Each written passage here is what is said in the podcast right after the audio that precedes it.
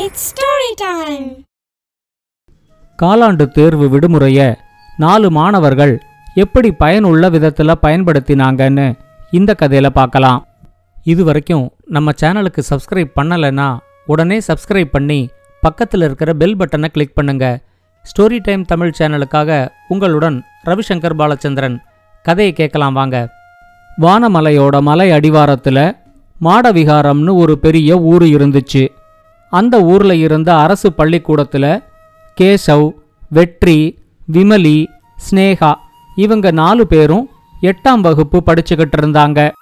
படிப்புல நாலு பேரும் ஒருத்தரோட ஒருத்தர் போட்டி போட்டாலும் இவங்க நாலு பேருமே ரொம்ப நெருங்கிய நண்பர்களா இருந்தாங்க. காலாண்டு தேர்வு முடிஞ்சு அந்த பள்ளிக்கூடத்துல விடுமுறை விட்டதும் இந்த விடுமுறையை ஏதாவது ஒரு வகையில பயனுள்ளதா செலவிட முடியுமா? அப்படின்னு நாலு பேருமே யோசிச்சாங்க. அப்பதான் கேசவ் மத்தவங்க கிட்ட இந்த காலாண்டு விடுமுறையில ஒரு நாள் நாம வானமலை மேலே இருக்கிற காட்டுக்கு போயிட்டு வந்தா என்ன? அப்படின்னு கேட்டான். வானமலை ரொம்ப செங்குத்தான ஒரு மலையா இருந்துச்சு. அந்த மலையோட மேல் பகுதியில ஒரு அடர்ந்த காடும் இருந்துச்சு. அந்த காட்டுல ஏராளமான குரங்குகளும் யானைகளும் இருக்கிறதா இந்த நாலு பேருமே கேள்விப்பட்டிருந்தாங்க. விமலியோட அப்பா அந்த காட்டை பாதுகாக்கிற ரேஞ்சர் பதவியில இருந்தாரு. கேசவ் சொன்ன இந்த யோசனை மற்ற எல்லாருக்குமே ரொம்ப பிடிச்சிருந்துச்சு. ஆனா விமலி மட்டும் ஏதோ யோசனையில இருந்தா. ஸ்னேகா கேசவ்கிட்ட நம்ம விமலியோட அப்பா தான் அந்த காட்டுக்கே ரேஞ்சரா இருக்காரு. அதனால அனுமதி வாங்கறதுல நமக்கு எந்த பிரச்சனையும் இருக்காது அப்படின்னு சொன்னா. விமலி பதிலே பேசாம இருக்கிறத பார்த்து வெற்றி அவகிட்ட நீ என்ன ஒண்ணுமே சொல்ல மாட்டேங்கிற. உங்க அப்பா கிட்ட கேட்டு காட்டுக்கு போறதுக்கு உன்னால அனுமதி வாங்க முடியுமா? அப்படின்னு கேட்டான். இப்ப விமலி மத்த மூணு பேர்கிட்டயும் சொன்னா எங்க அப்பா ரேஞ்சரா இருக்கிறதுனால காட்டுக்கு போறதுக்கு அனுமதி வாங்கறதுல ஒரு பிரச்சனையும் இல்ல. ஆனா அந்த காடு இப்ப முன்ன மாதிரி இல்ல. ரொம்ப ஆபத்தான ஒரு இடமா மாறிடுச்சு. அந்த காட்டுல ஏராளமான குரங்குகளும் யானைகளும் இருக்கிறத தெரிஞ்சுக்கிட்டு அந்த மிருகங்களை கடத்திக்கிட்டு போய் விற்கிறதுக்கு ஏராளமான சமூக விரோதிகள் காட்டுக்குள்ள இருக்கிறதா எங்க அப்பா எங்கிட்ட சொல்லியிருக்காரு. அவங்கள கைது செய்ய முடியாம வனத்துறை ரொம்பவே தடுமாறிக்கிட்டு இருக்கிறதாவும் அதனால எங்க அப்பாவுக்கு ரொம்ப பணி சுமை இருக்கிறதாவும் அவரே சொல்லியிருக்காரு. அந்த காட்டுல இருக்கிற சமூக விரோதிகளால நம்ம உயிருக்கு ஏதாவது ஆபத்து ஏற்படலாம் அப்படின்னு யோசிச்சா நமக்கு அனுமதி கிடைக்கிறது ரொம்பவே கஷ்டம் அப்படின்னு சொன்னா. இப்ப வெற்றி அவகிட்ட காட்டுல எல்லா இடமுமே ஆபத்தான பகுதியா இருக்காது. காட்டுல எந்த இடம் பாதுகாப்பானதுன்னு உங்க அப்பா நினைக்கிறாரோ அந்த இடத்துக்கு மட்டும் நாம போயிட்டு வரலாம். நீ உங்க அப்பா கிட்ட எப்படியாவது கெஞ்சி கேட்டு அனுமதியை மட்டும் வாங்கி கொடு அப்படின்னு சொன்னான். காலாண்டு தேர்வு விடுமுறை தொடங்கி நாலஞ்சு நாள் ஆனதுக்கு அப்புறமும் விமலியால அவங்க அப்பா கிட்டேந்து அனுமதி வாங்கவே முடியல. மற்ற மூணு பேரும் விடுமுறை முடியறதுக்கு இன்னும் ஆறு நாள் தான் இருக்கு. எப்படியாவது அனுமதி வாங்கு அப்படின்னு விமலியன் அச்சரிச்சுக்கிட்டே இருந்தாங்க. விடுமுறை முடியறதுக்கு ரெண்டு நாள் முன்னாடி விமலியோட அப்பா சில நிபந்தனைகளோட அனுமதி கொடுத்தாரு. வனத்துறைக்கு சொந்தமான ஜீப்பில் தான் பயணம் செய்யணும். வனத்துறையோட காவலர் ஆறுமுகம் அவங்க கூடவே வருவாரு. அவரு சொல்ற இடத்துல மட்டும்தான் சுத்தி பார்க்கணும். அவரோட அனுமதி இல்லாம காட்டுக்குள்ள வேற எங்கேயும் போகக்கூடாது. காலையில எட்டு மணிக்கு கிளம்பி சாயந்தரம் அஞ்சு மணிக்குள்ள திரும்ப மலையடிவாரத்துக்கே வந்து சேர்ந்துடணும். இத மாதிரி நிறைய நிபந்தனைகள் இருந்துச்சு. நாலு பேரும் அவர் சொல்ற நிபந்தனைகளை எல்லாம் ஏத்துக்கிட்டு பயணத்துக்கு தயாரானாங்க. இவங்க நாலு பேரை தவிர ஸ்னேகாவோட வளர்ப்பு நாயான ஃப்ளூஃபும் இந்த பயணத்துல சேர்ந்துக்குச்சு.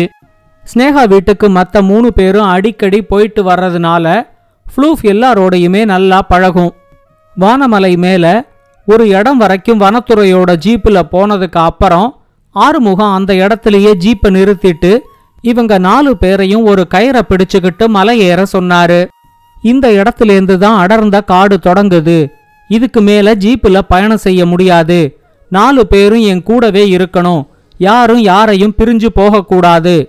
ஒவ்வொருத்தரா கயிறை பிடிச்சுக்கிட்டு கவனமா மேலே ஏறி போங்க. நீங்க அங்க போய் சேர்ந்ததும் கடைசியா நான் வந்து உங்க கூட சேர்ந்துக்கிறேன் அப்படின்னு சொன்னாரு. இவங்க நாலு பேரும் கயிறை பிடிச்சுக்கிட்டு மேலே ஏறி வர்றதுக்குள்ள ஃப்ளூஃப் எப்படியோ சுத்தி அந்த இடத்துக்கு வந்து சேர்ந்துடுச்சு. ஆறுமுகம் கயத்தை பிடிச்சுக்கிட்டு மேலே ஏறி வர்றதுக்குள்ள இவங்க நாலு பேரும் அந்த இடத்த சுத்தி என்ன இருக்குன்னு பார்த்தாங்க. அங்க ஒரு இடத்துல ஏராளமான வாழைப்பழங்களும் பனை ஓலைகளும் சிதறி கிடந்துச்சு. கேசவ அதை பார்த்த உடனே நம்ம ஊர்ல கிடைக்கிற வாழைப்பழங்களை விட காட்டுல விளையிற வாழைப்பழங்கள் ரொம்பவே ருசியா இருக்கும் அப்படின்னு சொல்லிக்கிட்டே அந்த பழங்களை எடுக்கறதுக்காக ஓடினான்.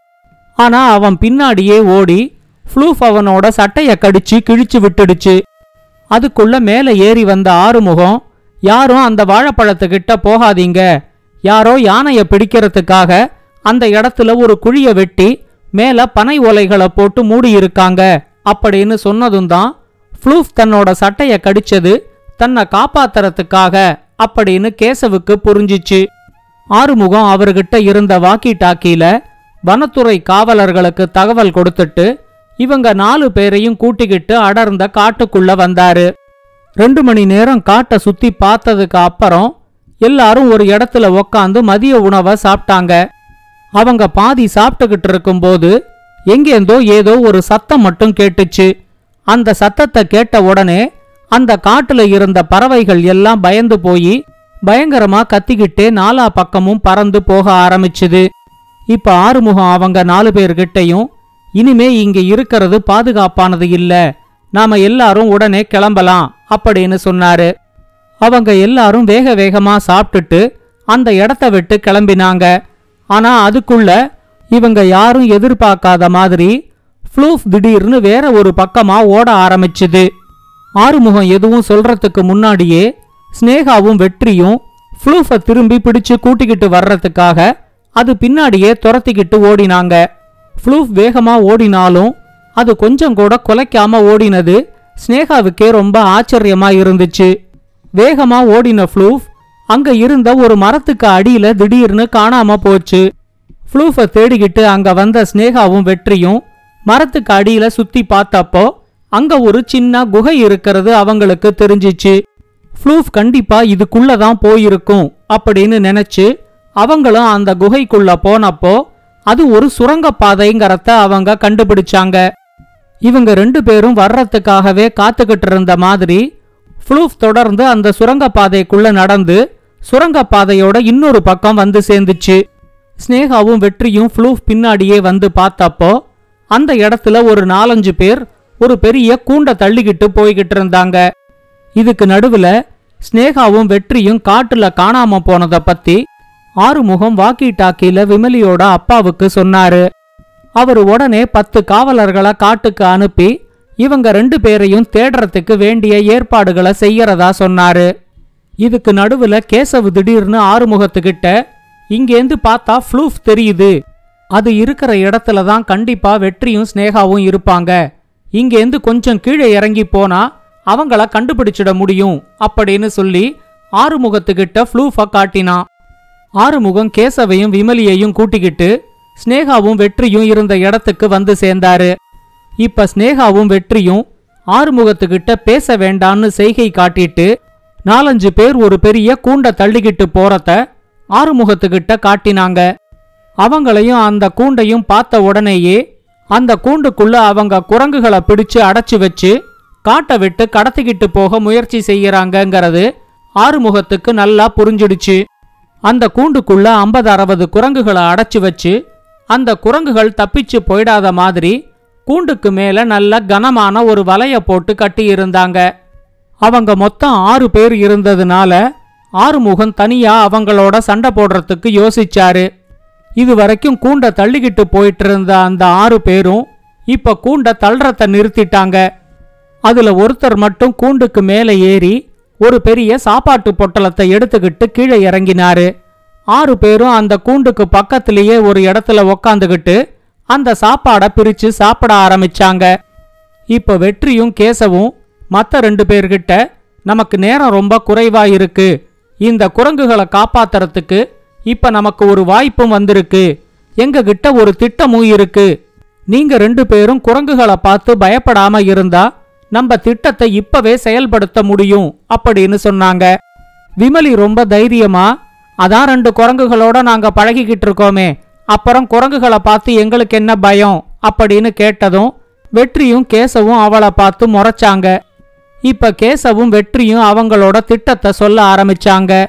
கூண்டுக்கு ஒரு பக்கத்துல இந்த ஆறு பேரும் உக்காந்து சாப்பிட்டுக்கிட்டு இருக்காங்க. நாம கூண்டோட இன்னொரு பக்கம் போய் அங்க இருக்கிற கனமான வலைய அவிழ்த்து கூண்டுக்கு மேல் ஆளாத இந்த பக்கம் கொண்டு வந்து இந்த ஆறு பேரையும் வலைக்குள்ள சிக்க வச்சிடணும். இத அவங்க ஆறு பேரும் எதிர்பார்க்காத நேரத்துல ரெண்டு நிமிஷத்துக்குள்ள நடத்தி முடிச்சிடணும். நாம ஒரு பக்கம் வலைய அவிழ்த்ததும் உள்ள இருக்கிற குரங்குகள் எல்லாம் தப்பிச்சு வெளியே ஓடும். அதை பார்த்து நாம யாரும் பயந்துடக்கூடாது அப்படின்னு சொன்னான். ஆறுமுகத்துக்கும் இந்த யோசனை ரொம்பவே பிடிச்சிருந்துச்சு. அவரு ஒரு பக்கமும் வெற்றியும் கேசவும் இன்னொரு பக்கமுமா? வலைய மெதுவா அவிழ்க்க ஆரம்பிச்சாங்க. வலைக்குள்ள அது வரைக்கும் அடைபட்டு கிடந்த குரங்குகள் எல்லாம் காட்டு கூச்சல் போட்டுக்கிட்டு தப்பிச்சு மரத்துல ஏறி ஓட ஆரம்பிச்சுது. சாப்பிட்டுக்கிட்டு இருந்த ஒருத்தன் குரங்கெல்லாம் ஏன் இப்படி கத்துது? என்னன்னு பாரு அப்படின்னு மத்தவங்க கிட்ட சொல்றதுக்குள்ள திடீர்னு அவங்க மேல ஒரு பெரிய வலை வந்து விழுந்து ஆறு பேரையும் அப்படியே வலைக்குள்ள சிக்க வச்சிடுச்சு. அவங்க எல்லாரும் வலைக்குள்ளேந்து வெளியே வர்றதுக்கு ரொம்பவே போராடினாங்க. ஆனா ஆறுமுகமும் அவரு கூட வந்த நாலு பேரும் சேர்ந்து அவங்க எல்லாரையும் வலைக்குள்ள வச்சு ஒரு கயிறை வச்சு கட்டி விட்டாங்க அதுக்குள்ள ஸ்னேகாவையும் வெற்றியையும் தேடுறதுக்காக அந்த காட்டுக்குள்ள வந்த பத்து காவலர்கள் கிட்ட ஆறுமுகம் வாக்கி டாக்கியில அவங்க இருக்கிற இடத்த சொன்னதும் அவங்களும் உடனே அந்த இடத்துக்கு வந்து சேர்ந்தாங்க. வானமலையில மிருகங்களை கடத்தற சமூக விரோதிகள் அத்தனை பேரையும் கூண்டோட பிடிச்சிட்டோம் அப்படின்னு விமலியோட அப்பா பத்திரிகைகளுக்கு பேட்டி கொடுத்தப்போ பின்னாடி இந்த நாலு பேரும் நின்னுகிட்டு இருந்தாங்க. அந்த மாவட்டத்தோட கலெக்டர் சமூக விரோதிகளை பிடிச்ச இவங்களோட வீரத்தை பாராட்டி நாலு பேருக்கும் ஒரு பாராட்டு பத்திரத்தையும் கொடுத்தாரு. அந்த காலாண்டு தேர்வு விடுமுறை முடிஞ்சு மறுபடியும் பள்ளிக்கூடத்துக்கு போனப்போ பள்ளிக்கூடத்திலையும் இவங்களுக்கு ஒரு பாராட்டு விழா நடத்தி இவங்களோட சமூக அக்கறைய ரொம்பவே பாராட்டினாங்க. இந்த கதையை பத்தின உங்களோட கருத்துக்களை ஸ்டோரி டைம் தமிழ் யூடியூப் சேனல்லையும் பாட்காஸ்ட்லையும் பின்னூட்டத்தில் கமெண்ட்ஸாக பதிவு பண்ணுங்க. இந்த கதை உங்களுக்கு பிடிச்சிருந்தா லைக் பண்ணுங்க கமெண்ட் பண்ணுங்க ஷேர் பண்ணுங்க. மறக்காம ஸ்டோரி டைம் தமிழ் சேனலை சப்ஸ்கிரைப் பண்ணுங்க. அப்படியே பக்கத்துல இருக்க அந்த பெல் ஐகானையும் கிளிக் பண்ணுங்க.